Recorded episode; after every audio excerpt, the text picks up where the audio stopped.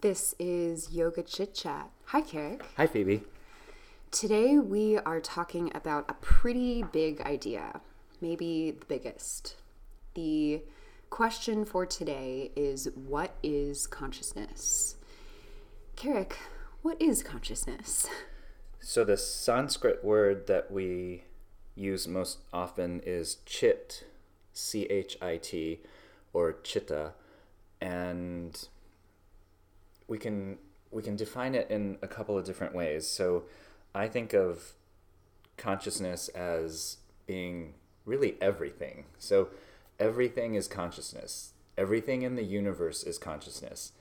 Um, consciousness is the creator of all things in the universe, and consciousness is simultaneously everything in the universe. So it's both the creator and the material. So, like, consciousness is the stuff of the universe.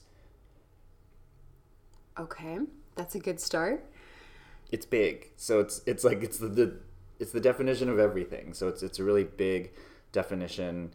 It's sometimes hard to get my head wrapped around it.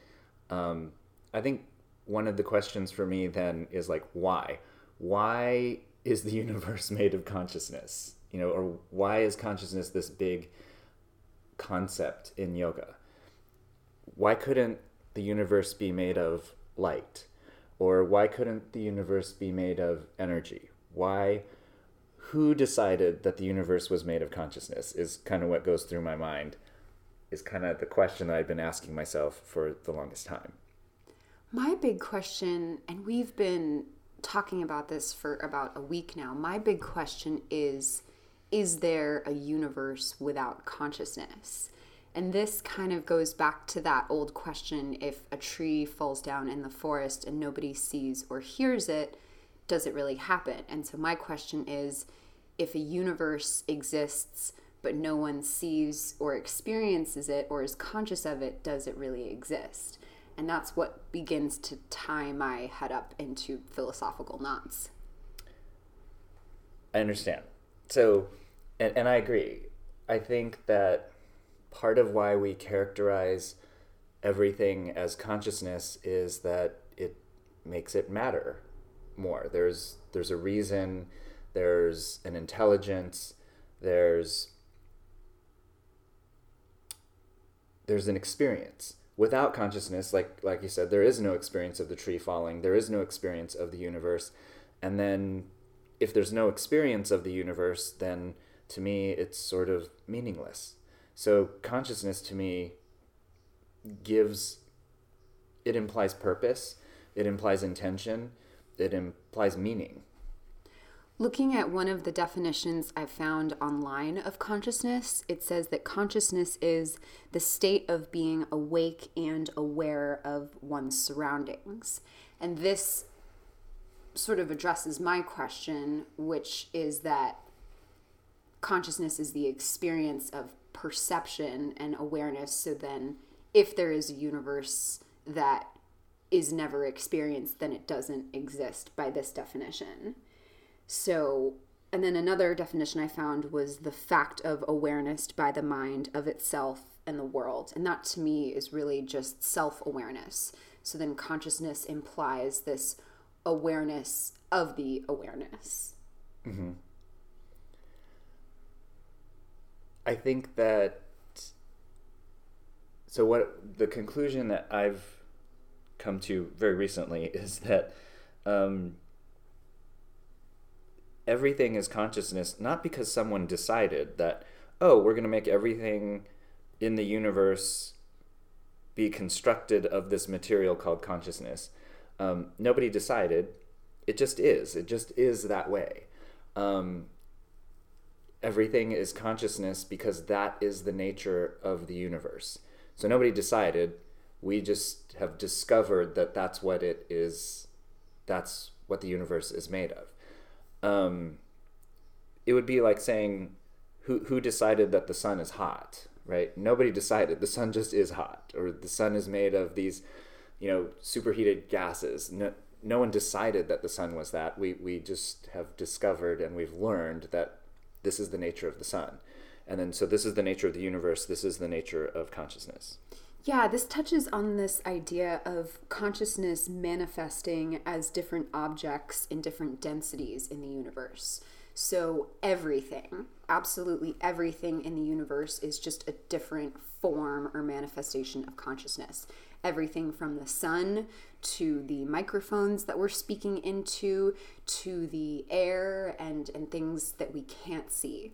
So, consciousness is, is everything, and then it it manifests in material form and then the way that we are able to so that so the form is consciousness and then the way that we perceive the form is also consciousness so both me being able to see the coffee in front of me and the coffee are both consciousness which is where this starts to turn into sort of a, a philosophical spiral. So what is conscious what is consciousness not?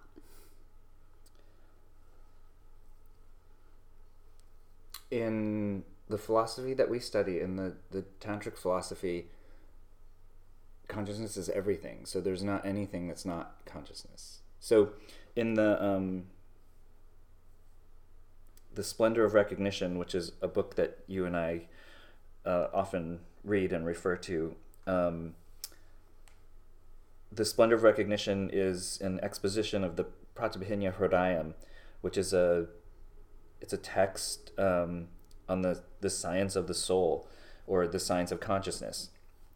And the, the first sutra, there's only 20, um, the first sutra is consciousness in her freedom brings about the attainment of the universe. So consciousness with a big C, meaning the one divine consciousness uh, creates everything in the universe. And then in the second verse, um, by the power of her own will, she unfolds the universe upon a part of herself. And what this says to me is that she, she consciousness, um, unfolds the universe upon a part of herself. So she is the universe, and everything in the universe is her. So when we ask, like, what is consciousness not? Well, nothing, because she is everything consciousness is everything. Um, you mentioned consciousness in different densities. So we account for everything in the universe being consciousness, and the, the way that we the way that we account for diversity is uh, consciousness can contract and divide and subdivide and fold and unfold and take on different forms, including you and me. So uh, I don't think we've said this yet, but you and I are consciousness too. Um, and we can think of ourselves as being consciousness in on different levels. So our bodies, for example, would be probably the most dense form of consciousness, very solid material. And our minds are a little less um, dense, more fluid um, our thoughts can change and shift uh, very rapidly.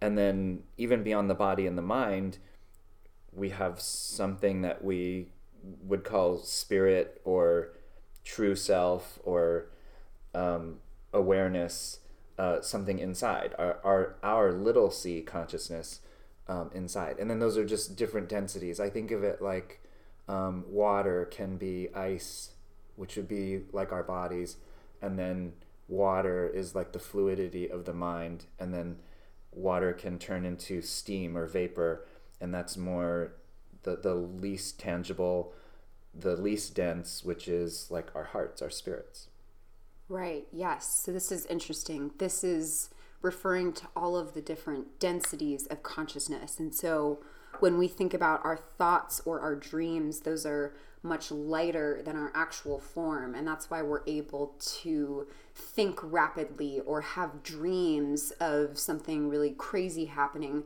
and, and maybe something really negative happening. But then when we wake up, we're able to still go about our day because it's whatever happened in our dream is less dense. So it's, it's a much more light, fluid form of consciousness. And then what what's interesting to me is to think about the forms of consciousness that we can't see or perceive through our five senses. And this gets into a conversation about energy and or what others may call the metaphysical. And it's it's kind of like I, I've seen it, I read recently that the metaphysical is kind of like before people discovered bacteria. It was something that people couldn't see, but that was clearly having impact on people as people were eating things and getting sick. And then once they figured out that bacteria existed, then it became more well, it didn't become more dense, but it became more dense in our understanding of it. More almost like it crystallized as something yes, real. Exactly. And so I think that's that's kind of the way I think about energy. So maybe in in yoga classes or um, in other forms of the healing arts, um, we can look at consciousness also manifesting in forms that we can't perceive through our five senses, but it, it may be referred to sometimes as vibes. You know, when you walk into a room and you get an uneasy feeling, or um, you're talking to a friend, and even though they say nothing is wrong, you can tell by the tone of their voice or by some sort of fear that something is off with them. And so these are the the much lighter manifestations of consciousness. So there is a spectrum um, of consciousness as being dense, like our human form, and then going all the way up into things that we can't perceive, but can begin to perceive by first believing that they exist. Okay. Just going back to your comment about experience and how consciousness and awareness is key to the existence of the universe, that there's an experience. And we characterize consciousness as this, I don't want to say entity, but um, this spirit or force, this divine energy that really does seek to experience everything. So, the one spirit, the one consciousness, um, divides and subdivides and creates and destroys and creates again and becomes you and me and everything in the whole universe as a way of experiencing herself. And so the nature of consciousness is to experience. And we, as the individuals in the universe, um, I'm going to read one more um, of the sutras. Uh, Sutra 4 is even the individual whose nature is consciousness in a contracted state embodies the universe in a contracted form. And I love this sutra because it's saying that we are consciousness, we're just a, a condensed, contracted form of the one spirit. So we are no less in quality, we're just smaller in quantity. Um, and then if the one consciousness, if her desire is to experience herself as much as possible through the universe, then our essential nature is experience as well. Like, so what are we doing here on earth? Well, we're here to experience ourselves and, and the world um, so that consciousness experiences herself through our experience. And so this, this is a huge um, philosophical concept uh, that ties into our yoga. So when we are practicing on the mat and we're, we're working hard and doing these crazy poses, yes, we're doing it for health and well being and all those things, but we're also doing it just to experience life and to expand our, our awareness, expand our consciousness. Right. I love the way that this dovetails into why yoga and why yoga is beneficial to us. So, some people understand yoga as something you do to stretch out or work out. And then there's also this notion of yoga as a way of experiencing yourself. And when you think about it, the only equipment, quote unquote, on your mat is yourself, right? You might have a couple of blocks or a blanket, but let's let's pretend those are on to the side. So the only equipment that you need for yoga is yourself. And the reason for that is that you are both facilitating the experience and experiencing the effects of the experience. Mm-hmm. And in this way, we are this contracted version of the universe, this form of the universe that's doing the exact same thing. And that's why yoga feels good, is because we are aligning with our true nature as a microcosm of the macrocosm of the universe. So the universe's desire is to experience itself just like our desire is to experience ourselves. And when people begin to move away from experiencing themselves, that's when they start to move out of alignment when they get really caught up in um, in what other people are thinking or doing when they get disconnected through various types of addiction. And that can be through toxic substances or it can be really through anything that takes them away from the experience of themselves. And so that's why addiction or, or habits that don't support introspection or self-study begin to harm us it's just a really simple answer. We're just not acting enough like the universe. And so we talked about this last time. Yoga is just a practice of acting more like the universe, which I think is a really cool way to conceive of yoga. So, very much of what we're teaching on the mat in yoga is to experience the self, right? To exper- have this inner experience, and it's facilitated by yoga, by something very external, by something very physical. But the idea is to find consciousness, awareness, even joy, happiness from inside, not from some external thing. So, in some ways, even the yoga can be the addiction. Yoga could if you're if you're just going to yoga to feel some kind of physical yoga high that comes from doing some crazy back bend or being upside down or something, then that's focused on more of an external. Really, yoga is like the trigger to experience that inner joy or that inner self um, more clearly. Yeah, so this touches on um, one of the qualities of the universe, which is a Sanskrit word, purnatva. And I've been teaching this all week, so I have had the luxury of being able to kind of understand it as I speak it. And purnatva means fullness, perfection, wholeness. And um, this is one of the qualities of the universe and one of the qualities of ourselves. And it's been really fun for me to teach and and think about because if we are a microcosm of the universe then we are full. We already have everything that we need. And then when you think about the way that we've been raised the way that um, certain societal and cultural structures teach us we've kind of been taught that we're incomplete. We're taught that we need um, a certain type of education, a certain type of relationship, a certain type of job, certain interests and habits. And all of those things are neutral. I'm not saying that we do or don't need any of them, but we've sort of been taught in various ways that we need something to become whole. You even think of the old adage about relationships that it's two halves making a whole. And I think this is sort of incorrect. We, in relationships, you're two holes making like a supernova or something like that. Or that's at least how I think it should be.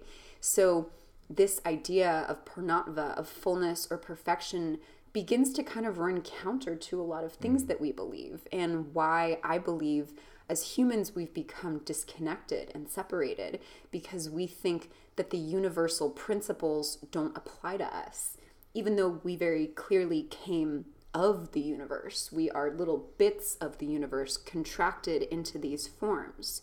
So I personally get a lot of sort of reassurance out of realizing that we are a universe because all of the principles apply. The universe contains the polarities of darkness and light and east and west and and, and everything all opposites just like we do which is why in our human experience, it, it feels better to experience the whole spectrum of experience and emotions versus staying sort of in this middle baseline place. Mm. And that for me is a huge intention for why I teach yoga. I'm not worried about, I'm less worried about the people who are really sad or really happy. I'm more concerned about the people who are kind of at this kind of scary median in their lives and mm. they don't go too high or too low. Does this um, tie into your intentions for teaching yoga at all? Absolutely. So when when I teach, it's not yoga where I allow students to just sort of half-ass the pose, you know, to to just sort of try.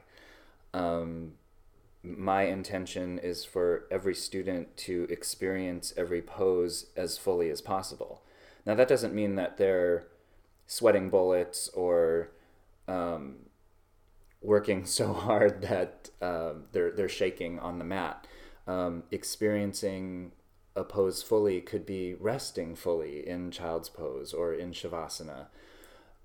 But the intention is really to experience each pose um, in so the another translation for purnatva is perfection and so having a perfect moment um, is is by definition full.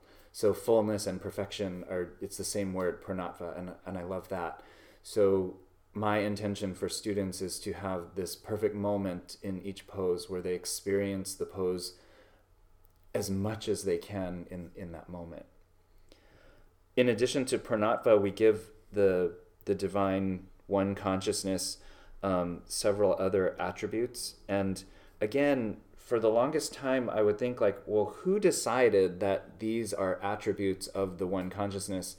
And what I've really realized is that it's it's not that anybody decided or put these attributes on consciousness. These are just the attributes of consciousness. So if we study consciousness, we discover that oh, these this is what consciousness is. So um, this is not um, a completely comprehensive list, but these are some of the attributes of supreme consciousness that we use in Anusara. Um, so consciousness is satya, which is um, truth or reality. So consciousness is real, which is great because it would be it would be terrible if everything that we taught our students was an illusion or was a lie. So um, consciousness is is truth, reality. Um, consciousness is aware, and we've talked about that quite a bit. Consciousness is ananda, which means um, it means bliss, or like inner joy, or true joy, or ultimate happiness. Um, consciousness is Shri, which means auspiciousness or divine beauty, is a way I like to describe it. Consciousness is freedom, swatantriya. Um, consciousness is purnatva, fullness or perfection, and then which really to me implies like lacking nothing, and, and you touched on that quite a bit too. So we're not missing anything. We don't need to be whole from from doing something, or we don't need to be fixed. We we have what we need inside. That's purnatva, and then the last one is spanda. So um, consciousness pulses. spanda means pulsation, and you know so we recognize that we're not always going to be happy. The it's not always going to be a bright sunny day outside. Consciousness has a pulsation. There are there's a darkness that balances the light. There um, we're not always going to be in our most expanded state. There's going to be moments where we contract. So then, if you if you think about all of these um, attributes of the divine, of the one consciousness, I think that these are all attributes like the proof to me is that we all experience these attributes because we are consciousness and we all want to experience these attributes more. So everyone wants to experience reality and not be lied to. Everybody wants to be more and more aware. We want to learn and grow as human beings. Everyone wants to be happy, to be blissful in life we all we all want to be awesome. So Shri, we all want to be you know experience divine beauty in our lives. Um, Swatantriya is freedom. We we all want to feel free. Nobody wants to feel trapped or bound. we we we desire freedom. Um, we we desire this pulsation, this back and forth. Like we can't always be on the high. We can't always be in a low state. Um, we we need and desire the pulsation of life, and we all want to feel full. So, I think that those attributes of supreme consciousness are to me the proof is that we this is what we want and it's in our nature to want these things and to desire these things because our nature is just a smaller version of the one consciousness yeah the thing i want to highlight from that is this idea of spanda or pulsation and to bring this conversation kind of back down onto earth um, i love the idea of spanda because everything is a pulsation. It's a pulsation between darkness and light, between day and night, between wakefulness and sleep. And sometimes we can get really hard on ourselves when we're acting in the ways of pulsation. So we're not always going to be happy. We're not always going to succeed. We're not always going to get the yoga pose. And so remembering that we need the failure of a yoga pose to then experience the success of it is one of the things that reminds me of how lucky we are to have the pulsation, to have the polarities. If there was no light, or if rather, if there was no darkness, then we wouldn't appreciate the light. If there was no pain, then we wouldn't know the feeling of relief. And and then to take this a little bit deeper you know i think one of the the hardest elements of the human experience is to really come to terms with suffering right? So our own suffering suffering of our loved ones suffering in the world. But we also have to remember that suffering is just one end of the spectrum that then makes us appreciate joy, um, ananda, lack of suffering. And so, as hard as it is to to take in the suffering, the universal suffering, we also have to remember that that is there in the same way that darkness is there, in the same way that um, winter is there, so that we can appreciate the opposite. Right. Exactly. I. We have to remember that the one consciousness desires to experience herself in in all ways. So if if the one consciousness only experienced let, us just use the dichotomy of light and dark only experienced light and never experienced dark then she would only experience like half of the spectrum right? And so as we experience our lives, if we only experience life, or now you can maybe even take it to good and bad, or happiness and suffering, if you only ever experience happiness and you never experienced sadness, then you would only experience half of everything. And and granted, sadness and happiness are on a spectrum. It's not one or the other. Um,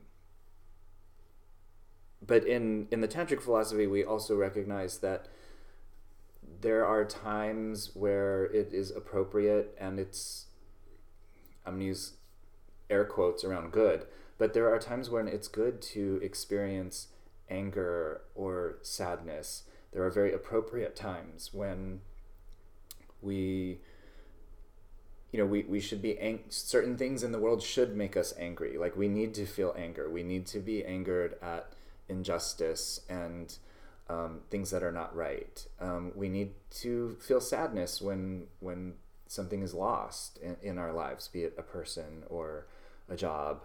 Um, and so we, we need the spanda, we need the pulsation, we need to experience both ends of the spectrum. We might not always like it, but it's it's part of the human experience and and our human experience is really just a reflection of the bigger experience of of the universe. So remember the next time that you have messed up a yoga pose or messed up anything in your life that all that is showing you is one end of a spectrum of experience. And i think the more depth of one side of experience that you feel the more depth that you're able to experience on the other side of the spectrum. So in other words, if you really fall out of a pose and and you know really dramatically flip out of handstand or something, then all that's doing is making the depth of that experience such that when you do make it up to handstand, you feel joy, you feel bliss in a way that maybe you wouldn't if it came more easily to you. So may we continue to embrace ourselves as universal beings and remember that we are not exempt from the the rules of the universe. This is who we are. This is our mm-hmm. ultimate identity and that we're here to experience. Just one last quick topic, Phoebe. Um, just jumping on what your your last statement that we are here to experience and the question in yoga is um, like who is experiencing? And we can talk about consciousness the big c consciousness. Consciousness is the one universe universal consciousness. And we can talk about little c consciousness, like my consciousness, your consciousness, your awareness, my awareness. And there's this observer um, who is the, the awareness. So many times what we're doing in, in the yoga practice is um, experiencing or observing, connecting with this awareness inside that goes beyond just sensing things with our bodies or even um, running things through in our minds. So it goes beyond physical or mental. We have this spiritual state or spiritual part of us. And granted, it's all consciousness. We just earlier said that consciousness is everything, even our bodies and our minds, just in different densities. But we're, we're all used to experiencing the world very physically because our bodies are what we use to experience the world. And then we all have this running monologue or narrator narrator in our heads. Thank you. Um, this narration in our heads that tells our story, and the part of us that's probably the most challenging to experience is that observer, our consciousness. And in yoga, we call it everything from the true self or the inner self um, awareness, consciousness, um, and so we're we're often trying to experience the world from that highest vantage point. Um, and you and I have talked about it as like almost imagining that we could take a step back outside of our, our bodies and it would be like a drone camera uh, just a little bit up and back behind us observing. And um, so you have this this higher view of life. And if we can take a step back sometimes and, and get that, that higher view, um, it'll take us out of our, our stress and pains of um, our physical bodies and, and our mental stress. And we, we take that highest point of view, just like the universe is observing and um, experiencing everything from the highest place. Yeah, we.